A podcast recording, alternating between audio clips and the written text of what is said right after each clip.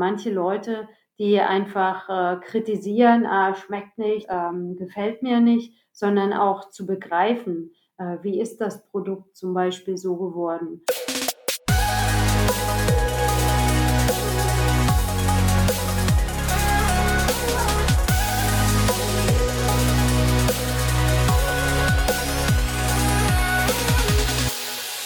Hallo und herzlich willkommen. Schön, dass ihr wieder mit dabei seid bei einer neuen Folge vom Top Dog Podcast. Heute mit einem Gast, der ursprünglich aus Sachsen-Anhalt kommt und jetzt in Karlsruhe lebt und ein ganz spezielles Hobby hat, das äh, meine Gastro-Erfahrung sehr äh, oder sehr ins positive Licht drückt und ich mich damit sehr verbunden fühle. Deswegen freue ich mich sehr, dass sie heute da ist. Sie ist in der DDR aufgewachsen, hat dort unter anderem viele Sprachen gelernt und hatte nach der 10. Klasse eine große Wahl zu treffen, eine große Entscheidung zu treffen. Ja, entweder in der DDR bleiben und Medizin studieren, das was einfach äh, das, was du ja auch wolltest, oder in die BRD auszuwandern, kann man denke ich mal auch sagen, oder war das damals ja auch, und äh, bei der Familie zu bleiben. Und du hast dich ja dann dazu entschieden, mit der Familie zu gehen, ne, gegen dein gewünschtes Studium und äh, hast durch den Ausreiseantrag keine Schule mehr machen dürfen und deswegen eine Kellnerlehre angefangen. Und durch diese Verstrickung ist aus der Kellnerlehre dann doch sehr viel mehr geworden als einfach nur eine Lehre oder ein bisschen Kellnern, sondern du bist seit 2000 selbstständig als Sommelier unterwegs und äh, hast nicht wenige Preise abgeräumt, wie wir ja auch schon gesagt haben, also sehr erfolgreich auch. Und dadurch, dass es mit der Gastro einfach bei uns so gepasst hat, freue ich mich sehr, dass du heute da bist. Vielen Dank, dass du dir die Zeit nimmst, Yvonne. Sehr gerne. Stell dich gerne nochmal selber vor. Ich bin gespannt auf die Folge und ich würde sagen, lass uns reinstarten. Ja, sehr gerne. Ich freue mich auch darauf, ähm, mit dir diese Folge gestalten zu können. Du hast ja eigentlich schon alles gesagt. Ich wohne jetzt mittlerweile, ja, seit äh, 1989 mehr oder weniger in Karlsruhe, war zwischendurch, was du schon gesagt hast, auf der Hotelfachschule, drei Jahre in Luzern, was eine sehr, sehr prägende Zeit gewesen ist und habe dort meine Liebe und Faszination für den Wein entdeckt. Also zuerst für die Schweizer Weine, was für die meisten sicherlich ein bisschen ungewöhnlich ist, da das ein kleines, aber total spannendes Weinland ist und habe dieses dann vertieft, indem ich dann die Sommelier-Ausbildung an der Schule in Koblenz gemacht habe.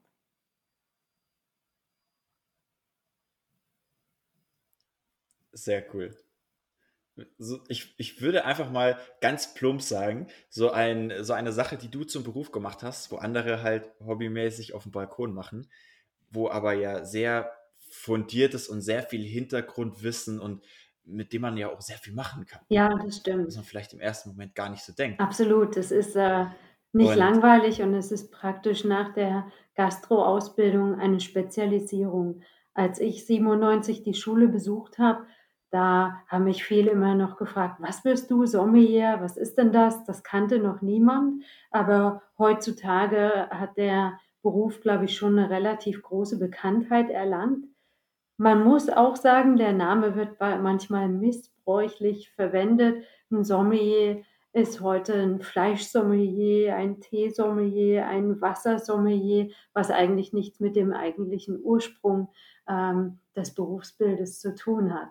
Aber so sieht man, wie populär das einfach auch geworden ist. Ja, definitiv. Und ich muss sagen, ich war einmal so richtig gut essen, also so richtig mit fünf, sechs, sieben Gängen. Und da gab es zu jedem Gang einen extra Wein dazu.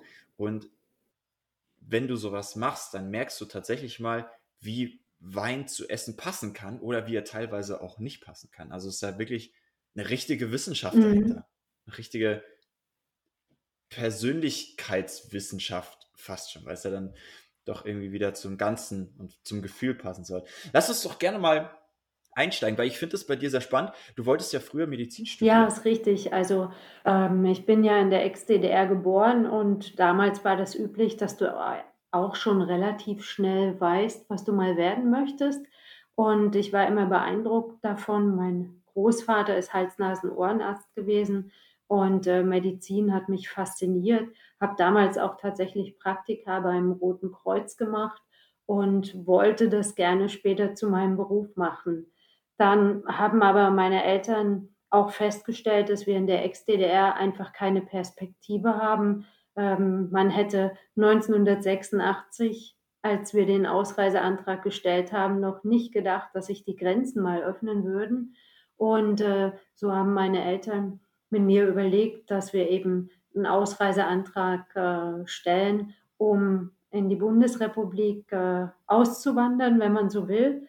Und das war, hat natürlich alles verändert. Also ich denke vor allen Dingen für meine Eltern ist das sehr hart gewesen. Meine Mutter war Lehrerin und die hat natürlich komplett ihren Job verloren. Die musste zu Hause bleiben.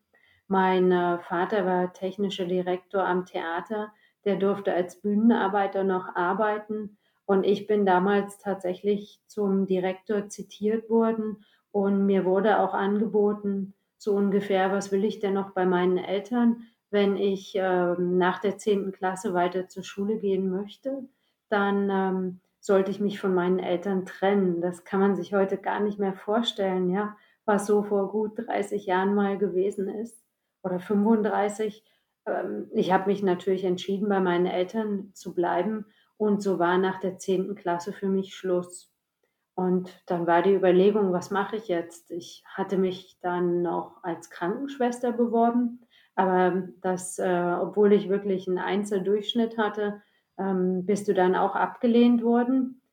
In der DDR durfte niemand auf der Straße sitzen, also habe ich dann überlegt, ich möchte irgendwas machen mit Menschen, wo, wo ich nicht irgendwo stur in einem Büro sitze und habe mich dann dazu entschieden, mich als äh, Kellnerin, also als Lehrling zu bewerben. Und da bin ich dann auch angenommen worden und habe in der DDR dann äh, für fast zwei Jahre also eine Kellnerlehre gemacht.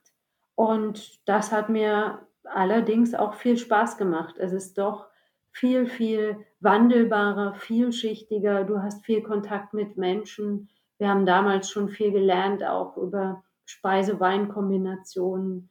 Und so habe ich mich dann entschieden, nachdem ich nach Karlsruhe gekommen bin, zwar erst das Abitur zu machen, aber dann auf die Hotelfachschule zu gehen.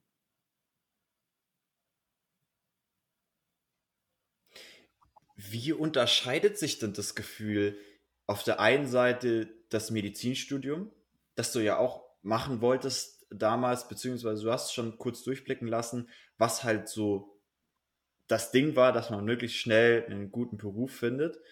Und äh, das Gefühl im Gegensatz dazu, zu dem, was dir ja irgendwie zufällig oder beziehungsweise eigentlich auch ungewollt entgegengefallen ist, was dich dann aber voll gecatcht hat. Was für einen Unterschied gab es da? Kannst du das in irgendeiner Form beschreiben? ähm, ja, also ich habe mir natürlich erst überlegt, ähm, was mache ich, als wir ähm, nach Karlsruhe gekommen sind. Also meine Eltern und ich, wir sind auch direkt nach Karlsruhe gereist. Ähm, das war wirklich noch ähm, verrückt. Äh, mein Großvater hatte uns damals an den Grenzübergang bei Hof gefahren und wir sind dann eben so mit einer Tasche rübergelaufen. Damals waren noch die ganzen Betonblöcke da und die Hunde.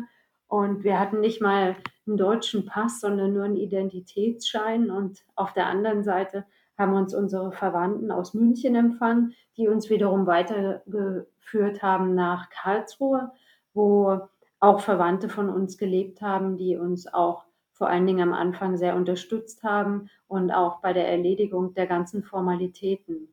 Und dann war halt die Frage, was mache ich? Ich war dann damals ähm, ja 17 und sollte nochmal in die zehnte Klasse gehen, wo ich schon ein bisschen gehadert habe, was nochmal zehnte Klasse, ich habe doch schon den Abschluss, kann ich nicht gleich in die elfte gehen? Ja, im Nachhinein war es gut. Ähm, ich bin in die zehnte Klasse gegangen, denn so vom Unterricht her hat sich teilweise schon stark ähm, unterschieden zur DDR. Was mir hier natürlich gefehlt hat, das ist Englisch. Ich konnte ähm, zum Glück auf ein Gymnasium gehen in Karlsruhe, das Kant-Gymnasium, wo auch Russisch angeboten wurde, wo ich natürlich durch die Vorkenntnisse recht gut gewesen bin. Ähm, so die naturwissenschaftlichen Sachen, das war in der DDR auch ziemlich gut, aber teilweise Geschichte wurde natürlich anders betrachtet, auch viel vielschichtiger und eben die Sprachen, da musste ich einiges nachholen. Aber es hat mir auch viel Spaß gemacht und ich habe mir dann überlegt, ähm, natürlich auch ein bisschen Taschengeld zu verdienen und habe dann so in verschiedenen Restaurants und Cafés auch in Karlsruhe äh, während meiner Schulzeit nebenher gearbeitet und habe dann gemerkt, ach, das macht mir eigentlich Spaß und warum nicht Hotelfachschule, das ganze Thema noch ein bisschen interessierter und tiefer anzugehen. Und man hat ja auch so viele Möglichkeiten danach. Also ich wusste damals noch nicht, dass ich tatsächlich so tief in die Weingeschichte einsteige, sondern es hätte auch genauso gut eher Richtung ähm, vielleicht FMB ähm, gehen können.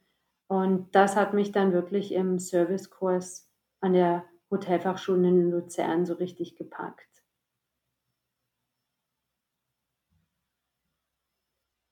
Dieses Weinthema, ja, genau. Meinst du, dass du dich darauf äh, quasi ja. spezialisierst? Mhm.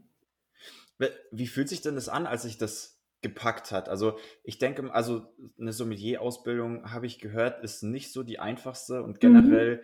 im Hotel zu arbeiten, als Tel Kellner zu arbeiten, ist ja nicht die einfachste Arbeit. Du hast ja ähm, keine, also quasi keine fixen Arbeitszeiten. Ähm, das, äh, oder beziehungsweise es wird so lange gearbeitet, bis der letzte Gast weg ist, bis äh, das letzte Glas abgespült ist. So, also du hast ja sehr viel, es ist kein normaler Job, 9 to 5, wo du dich immer dieselben Arbeitszeiten hast, wo du dich in die Routine einleben kannst. So, aber was war denn ausschlaggebend dafür, dass du das trotzdem alles mitgemacht hast? Also das ist wirklich ähm, ja, der Spaß daran, auch neue Leute kennenzulernen, ganz andere Gesichtspunkte und dass du eigentlich jeden Tag immer neue Herausforderungen hattest. Und die meisten Menschen, die natürlich ins Restaurant kommen, sind auch sehr freundlich. Ja, das heißt, ähm, du musst dich dann auch nicht mit irgendwelchen Problemen äh, rumschlagen, sondern die sind entspannt. Also das ist schon mal auch eine ganz andere Atmosphäre. Und wenn du da noch ein Thema gefunden hast, was dir selber Spaß macht, womit du dich dann mit deinen Gästen unterhalten kannst, ist das natürlich toll. Von Vorteil war natürlich auch, dass wir in Karlsruhe natürlich mitten in Baden sind und die ganzen Weinbaugebiete um uns herum haben, wo man natürlich auch schon mal das ein oder andere Weingut vorher besucht hat. Und ich fand das einfach faszinierend. Da haben mich meine Verwandten auch aufgemacht, als ich Wein probiert habe und ihnen spontan gesagt habe, das ist was anderes, als was wir gestern hatten, aber wir hatten den schon mal, erinnert mich an das, wo sie gemeint hatten, ja, da hattest du ja überhaupt noch nie was zu tun. Äh, guck doch mal, ob dir das auch ähm, Spaß macht, sich da so ein bisschen weiter mit zu befassen. Also irgendwie auch ein verstecktes ja, Talent. Mhm. Also ich denke, es ist so wie, wie eine Sprache lernen, eine fremde oder auch eine Sportart. Ja, die einen ähm, die hören eine Vokabel und du hast sie drin. Andere müssen sie ein paar Mal aufschreiben, müssen das mehrfach üben. Und so ist das auch beim Wein. Also jeder kann wirklich ähm, Geschmack und Sensorik, Weine zu erkennen, trainieren und kann da auch wirklich äh, richtig gut sein. Aber ein gewisses Talent ist natürlich auch schon von Vorteil, das denke ich auch wo es dir einfach leichter auch fällt, verschiedene Zusammenhänge zu erkennen cool. oder dich an gewisse Sachen zurückzuerinnern. Ja, und du hast dich quasi, oder bei dir ist es quasi aufgefallen, äh, nicht nur weil du selbst gesagt hast, oh wow, cool, sondern auch weil andere gesagt haben, oh wow, du findest es ja wirklich ja. cool. So, das ist schon cool. Ich glaube, darauf äh, kann jeder mal ein bisschen achten, oder? Was so die, die, die Außenwelt sagst, hey, oder beziehungsweise die Außenwelt mal fragen, hey, was kann ich denn ja. gut? Oder hey, mhm. wie sie, was siehst du denn, was mir eigentlich Spaß ja. macht, was ich gut kann? Voll gut. Wenn du mal, ich bin jetzt einfach mal ganz klassisch, okay? Ich sitze, äh, oder beziehungsweise es gibt so viele Menschen, ich persönlich bin tatsächlich keiner davon, aber es gibt sehr viele Menschen, die jeden Abend oder ganz oft am Abend zu Hause Wein trinken und äh, den auch sehr genießen und sowas. Und äh, die den einen oder anderen Wein kennen, vielleicht schon so, so eine Lieblingsrebsorte rausgefunden haben. Aber was ist jetzt der Unterschied zwischen einem Menschen, der hobbymäßig sich da ein bisschen informiert und einem richtigen Sommelier, der wirklich die Ausbildung gemacht hat. Was kann man sich darunter vorstellen, außer einem Menschen, der ein paar Geschmäcker rausfindet? Ganz, ganz frech ja, gefragt einfach. Ähm, ich denke, es ist doch mehr Hintergrundwissen äh, da, was man dann so im Laufe der Zeit bekommt. Vielleicht kann ich dir das mal am Beispiel geben, wie das so bei uns an der äh, Deutschen Wein- und Sommelier-Schule abläuft. Also ich habe ja 97 selber dort die Ausbildung zur Sommelier gemacht und mit der IHK-Prüfung abgeschlossen. Und seit 98 unterrichte ich auch für unsere Schulen. Äh, Schulen, also die, der Hauptsitz ist in Koblenz. Ähm, aber wir haben eben auch eine Niederlassung in Berlin, in Hamburg, eine Kooperation in Freudenstadt und daneben unterrichte ich auch an verschiedenen Hotelfachschulen, zum Beispiel für Schweizer Weine oder Mineralwasser. Aber um auf das Eigentliche zurückzukommen, wie läuft so eine Ausbildung ab? Also du hast insgesamt 360 Unterrichtsstunden da sind Themen dabei wie Kellertechnik, also dass man auch mal versteht, was macht der Winzer da eigentlich, ähm, wie äh, komm, was ma macht er mit unterschiedlichen Ausbauarten, was äh, bringt es, Erträge zurückzufahren, um so zum Beispiel mehr Extrakt im Wein auch zu haben. Dann die Sensorik, wie kann ich wirklich systematisch das Schmecken erlernen? Und dann geht's in die Länderkunde. Da fangen wir dann ganz klassisch natürlich an, hier in Deutschland mit deutschen Weinen, dann die Weinländer der Welt, zuerst in Europa, dann geht es weiter nach Übersee, Osteuropa und das Ganze rundet dann natürlich noch die allgemeine Getränkekunde ab. Also das heißt, ein Sommelier kennt sich nicht nur mit Wein aus, sondern auch Mineralwasser. Heute zum Beispiel habe ich alkoholfreie Getränke unterrichtet, also Tee auch, neben Mineralwasser Fruchtsäfte, wo man denkt, ah, okay, das gehört auch dazu. Aber das ist ganz wichtig, dass man sich auch damit ähm, befasst. Ein anderer Part, die, den Kollegen dann übernehmen, das sind Bier und Spirituosen und auch die Betriebswirtschaft. Also es nicht einfach nur den Keller voll machen mit seinen Lieblingsweinen, sondern man muss natürlich auch versuchen, wirtschaftlich zu denken, den Einkauf ähm, zu machen, das Ganze zu kalkulieren und gerade auch ganz wichtig, nicht nur seine Lieblingsweine einzukaufen, sondern das, was dem Kunden schmeckt. Ähm, gebe dir mal ein Beispiel. Ähm, vielleicht Dornfelder Lieblich. Das ist zum Beispiel ein ganz beliebter Wein, der sehr gut läuft im LEH. Das ist jetzt nicht meine Rebsorte einfach. Ich glaube, jeder hat so seine Lieblingsrebsorten. Aber das ist ein Wein, den man nicht unterschätzen darf, weil er einem breiten Publikum schmeckt.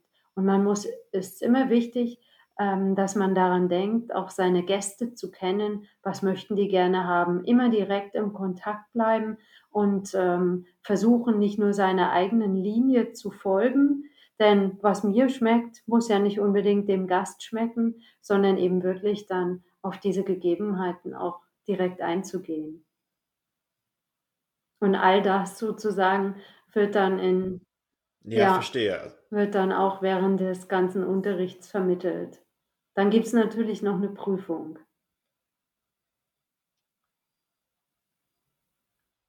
Na klar. Na klar. Ist das, ist Sommelier eigentlich, also ist jetzt einfach ein Wissen, was ich nicht habe, ist Sommelier ein festgeschriebener Begriff? Nee, ähm, Also ein offizieller Titel? ähm, du erkennst daran, wenn jemand eine öffentlich-rechtliche Prüfung gemacht hat, dass er da hinten den Zusatz IHK hat oder von der staatlichen Hotelfachschule in Heidelberg, das sind staatlich geprüfte Sommeliers. Ansonsten ist der Begriff Sommelier im Moment leider nicht geschützt. Ähm, und so kommt es dann eben auch zu solchen Verwendungen wie Biersommelier. Also der Begriff Sommelier, der kommt wohl aus dem Provenzalischen. Also ist schon ein uralter Begriff. Und ähm, damals war das die Person, die sich um den Proviant der Herrschaften gekümmert hat und der Zugtiere, wenn die auf Reisen gewesen sind. Also ich versuche mich da jetzt kurz zu fassen, weil sonst geht es zu sehr in die Geschichte.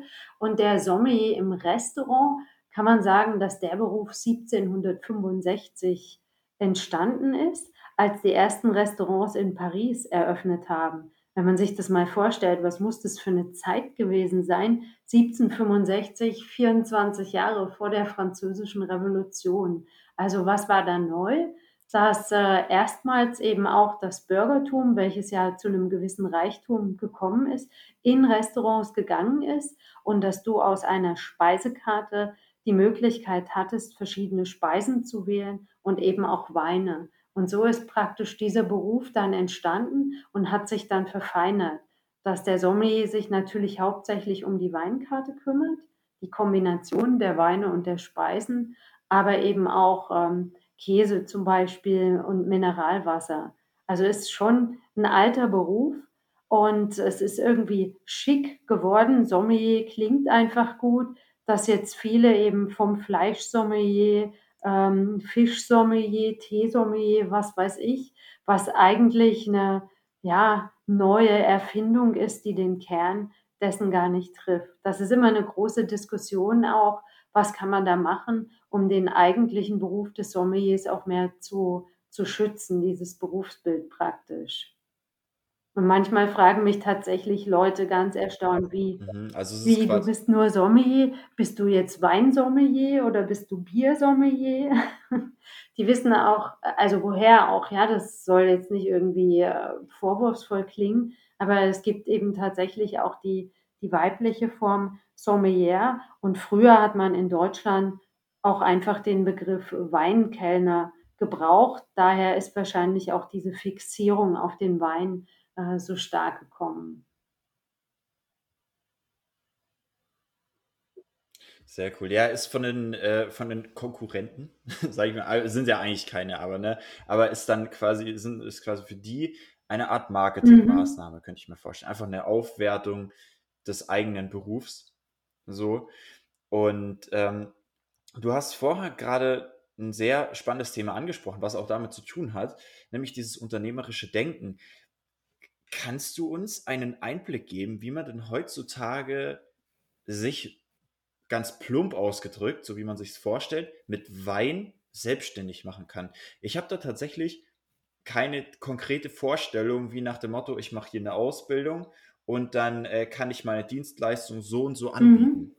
Das ist immer im Kopf irgendwie noch nicht drin. Kannst du uns da ein Bild geben? Wie wird man als Wein-Hobbytrinker äh, Sommelier oder wie kann man sich damit den Lebensunterhalt Mhm. verdienen? Also, ähm, es gibt natürlich verschiedene Möglichkeiten. Äh, wenn du den, äh, professionellen Abschluss machen willst, dann musst du auch gewisse Restauranterfahrung, äh, mitbringen und, ähm, musst, äh, auch ein Praktikum zum Beispiel im Weinberg gemacht haben. Es gibt tatsächlich auch eine ja, eine Ausbildung für, ähm, Hobby-Weinliebhaber, die dann, ähm, verschiedene Levels absolvieren können. Da gibt's verschiedene Modelle, Weinexperte, äh, Bronze, Silber und Gold oder man kann auch beim Wine Spirit Education Trust von London dann auch in Kooperation mit verschiedenen Schulen in Deutschland verschiedene Levels absolvieren. Ähm, wenn du, ähm, die richtige Prüfung machen willst, dann hast du da 4 Fächer zu absolvieren: Weinkunde, Weinverkauf, Weinempfehlung, die allgemeine Getränkekunde und Betriebswirtschaft. Hast dann noch eine praktische Prüfung. Da verkostest du Weine, Spirituosen, präsentierst dich dann noch mal in einem Rollenspiel und stellst dich dann 'ner mündlichen Prüfung. Und, ähm, viele, die zu uns an die Schule kommen und die Prüfung machen möchten, überlegen eben entweder, dass sie mit dieser Zusatzqualifikation vielleicht als Restaurantleiter arbeiten können, mit natürlich, ähm, Zusatzkenntnissen und so auch mehr Gehalt fordern können. Manche entscheiden sich aber auch bewusst, aus der Gastronomie wegzugehen und gehen vielleicht als Einkäufer zu großen Importeuren wie Havesco, Schlumberger oder, äh, wem auch immer. Auch das ist 'ne Möglichkeit, was man machen kann. Und, äh, einige überlegen sich auch, ähm, selbst, äh, Weinseminare dann anzubieten oder vielleicht selbst 'n Weingeschäft zu eröffnen, wo man dann einfach abends auch Veranstaltungen plant. Gibt auch einige, die tatsächlich als Eventmanager Mhm. arbeiten und die dann mehr so in diese, ja, Veranstaltungsgeschichte dann gehen. Also es ist wirklich total unterschiedlich und sehr, sehr vielseitig. Also die wenigsten gehen tatsächlich so Ja, diese tatsächlich. Schiene, dass du dann direkt mehr so auf die Ausbildung der zukünftigen Sommeliers dann kommst. Ja, den Weg, den du Ja, quasi gegangen ja. bist und in dem du happy bist. Absolut, ja. Es macht auch viel Spaß und man kriegt ja am Abend immer direkt auch 'ne Rückmeldung: „Ah ja, hat Spaß gemacht, dein Unterricht. Ich habe was gelernt“, ähm, und freuen uns auf morgen. Das ist eigentlich immer das Wichtigste, sodass das auch, ja, gar nicht wie Arbeiten ist, sondern fast wie 'ne Unterhaltung, so wie wir sie jetzt führen. Sehr cool. 'Ne kleine Anekdote dazu: Ich durfte tatsächlich von der Arbeit mal einen einen Weinkurs äh, bei einem Weinkurs teilnehmen und, äh, der d der größte Spaß oder auch den der Sommelier immer gemacht hat, ist, äh, quasi eben, dass er gesagt hat: „Wenn ihr hier rausgeht, dann werdet ihr viel mehr Geld brauchen.“ Und damit hat er recht Ja, das stimmt. Das ist wahr. Meine Nachbarn haben vor vielen, äh, Jahren auch mal gesagt, ich hätte sie 'n bisschen verdorben. Früher haben sie auch die Weine, die irgendwie 3 Euro gekostet haben, äh, getrunken und wenn man dann mal das eine oder andere auf'm Tisch hatte und dann auch weiß, wie man schmecken kann, die Unterschiede, ist es immer 'n bisschen teurer geworden. Da bist du nicht alleine. Ja, sehr gut. Aber hat ja auch seine Absolut, Berechtigung. ja. Sehr cool. Was wenn jemand sagt wenn wenn jemand auf dich zukommt, er möchte mehr über das Thema wissen oder er, ähm, sieht darin vielleicht auch 'ne Chance für sich, hat da Lust drauf, aber weiß nicht genau, wie er's anpacken soll. Ähm, was was wäre so dein Key dein Key Statement, äh, was du diesen Menschen mitgeben möchtest? Also, ich denke, ähm, wichtig ist es, dass man in jedem Fall schon mal Weingüter auch besucht, dass man sich auch die Meinung der Winzer einholt, dass man lernt, das ganze Produkt auch zu respektieren. Es gibt nichts Schlimmeres als, äh, manche Leute, die einfach, äh, kritisieren: „Ah, schmeckt nicht, das ist das äh, äh, was soll das, ähm, gefällt mir nicht“, sondern auch zu begreifen, äh, wie ist das Produkt zum Beispiel so geworden und welche Berechtigung alles hat. Und dann sich vielleicht dafür zu interessieren ja, warum nicht? Ich interessiere mich jetzt für deutsche Weine speziell, dann geht man vielleicht zum Deutschen Weininstitut oder ich möchte wirklich die Weine der Welt kennenlernen und man überlegt, vielleicht verschiedene Kurse an der Deutschen Wein und Sommelierschule zu besuchen. Und ob man sich überlegt, möchte man das Hobby wirklich zum Beruf machen oder, ähm, ist es einfach nur 'ne Passion, wo man, äh, selber 'n paar Sachen 'n paar Seminare besucht. Aber da gibt's teilweise schon ganz interessante Geschichten, die auch unsere Studenten da so durchlaufen haben. Und wen es richtig fasziniert, äh cool. Das ist ganz, wahrscheinlich ganz 'n viele bleiben dabei, ja. Ja, sehr cool. Das ist wahrscheinlich auch 'n sehr wichtiges, ähm, Thema oder 'n sehr sehr cooles Thema, 'ne sehr gute Weisheit auch, äh, einfach mal zu schauen, ob ob du diesen Respekt davor hast, das wirklich als als, äh ja, nicht nur als diese Hobbypassion, sondern wirklich als diese Leidenschaft anzusehen. Ja, als dieses große Ganze und das so ernst zu nehmen und ihm den Respekt zu zollen, was es Mhm. hat. Das ist sehr cool. Vielen Dank dafür. Ja. Stell dir vor stell dir vor, irgendjemand hört diesen Podcast und, äh, sagt dann: „Okay, da möchte ich mehr wissen und wo kriege ich noch weitere Infos her?“ Mhm. Wie können dich die Menschen da draußen erreichen? Also, äh, gerne über E-Mail. Ich glaube, da stellst du auch die Daten hin. Ähm, einfach das Mail schicken und dann, äh, beantworte ich da gerne auch die Fragen. Okay, dann verlinken wir auf jeden Fall deine Mhm. E-Mail-Adresse unter dem Podcast. Dann könnt ihr gerne mal, äh, abchecken, äh, was bei, äh, Yvonne so abgeht und was Yvonne eigentlich genau macht und alles anbietet. Ansonsten vielen Dank, dass du dir die Zeit genommen hast, Yvonne. War 'ne sehr, äh, interessante Folge, tatsächlich auch für mich, obwohl ich schon 'n bisschen länger in der Gastronomie unterwegs bin. Ich hoffe, ihr da draußen konntet was für euch mitnehmen und, äh, vor allem das letzte Statement, das war, glaube ich, sehr, sehr wichtig. Vielen Dank. Und, äh, wenn ihr mehr solcher cooler Themen hören möchtet, dann folgt gerne diesem Podcast, lasst 'n Abo da, schreibt uns beiden gerne. Schreibt gerne der Yvonne eine Mail, schreibt gerne mir auf Instagram. Sebastian-Pfaffenzeller ein Feedback und äh, lasst uns gerne ein bisschen diskutieren. Ansonsten sehen wir uns in der nächsten Folge wieder. Und Yvonne, nochmal vielen Dank, dass du dir die Zeit genommen hast. War eine super Folge. Vielen Dank dafür. Sehr gerne. Und du hast das letzte Ja, Wort. sehr gerne. Und vielen Dank an dich, äh, Sebastian. Ich finde, du machst das auf eine äußerst sympathische Art und ich werde in jedem Fall deinem Podcast folgen.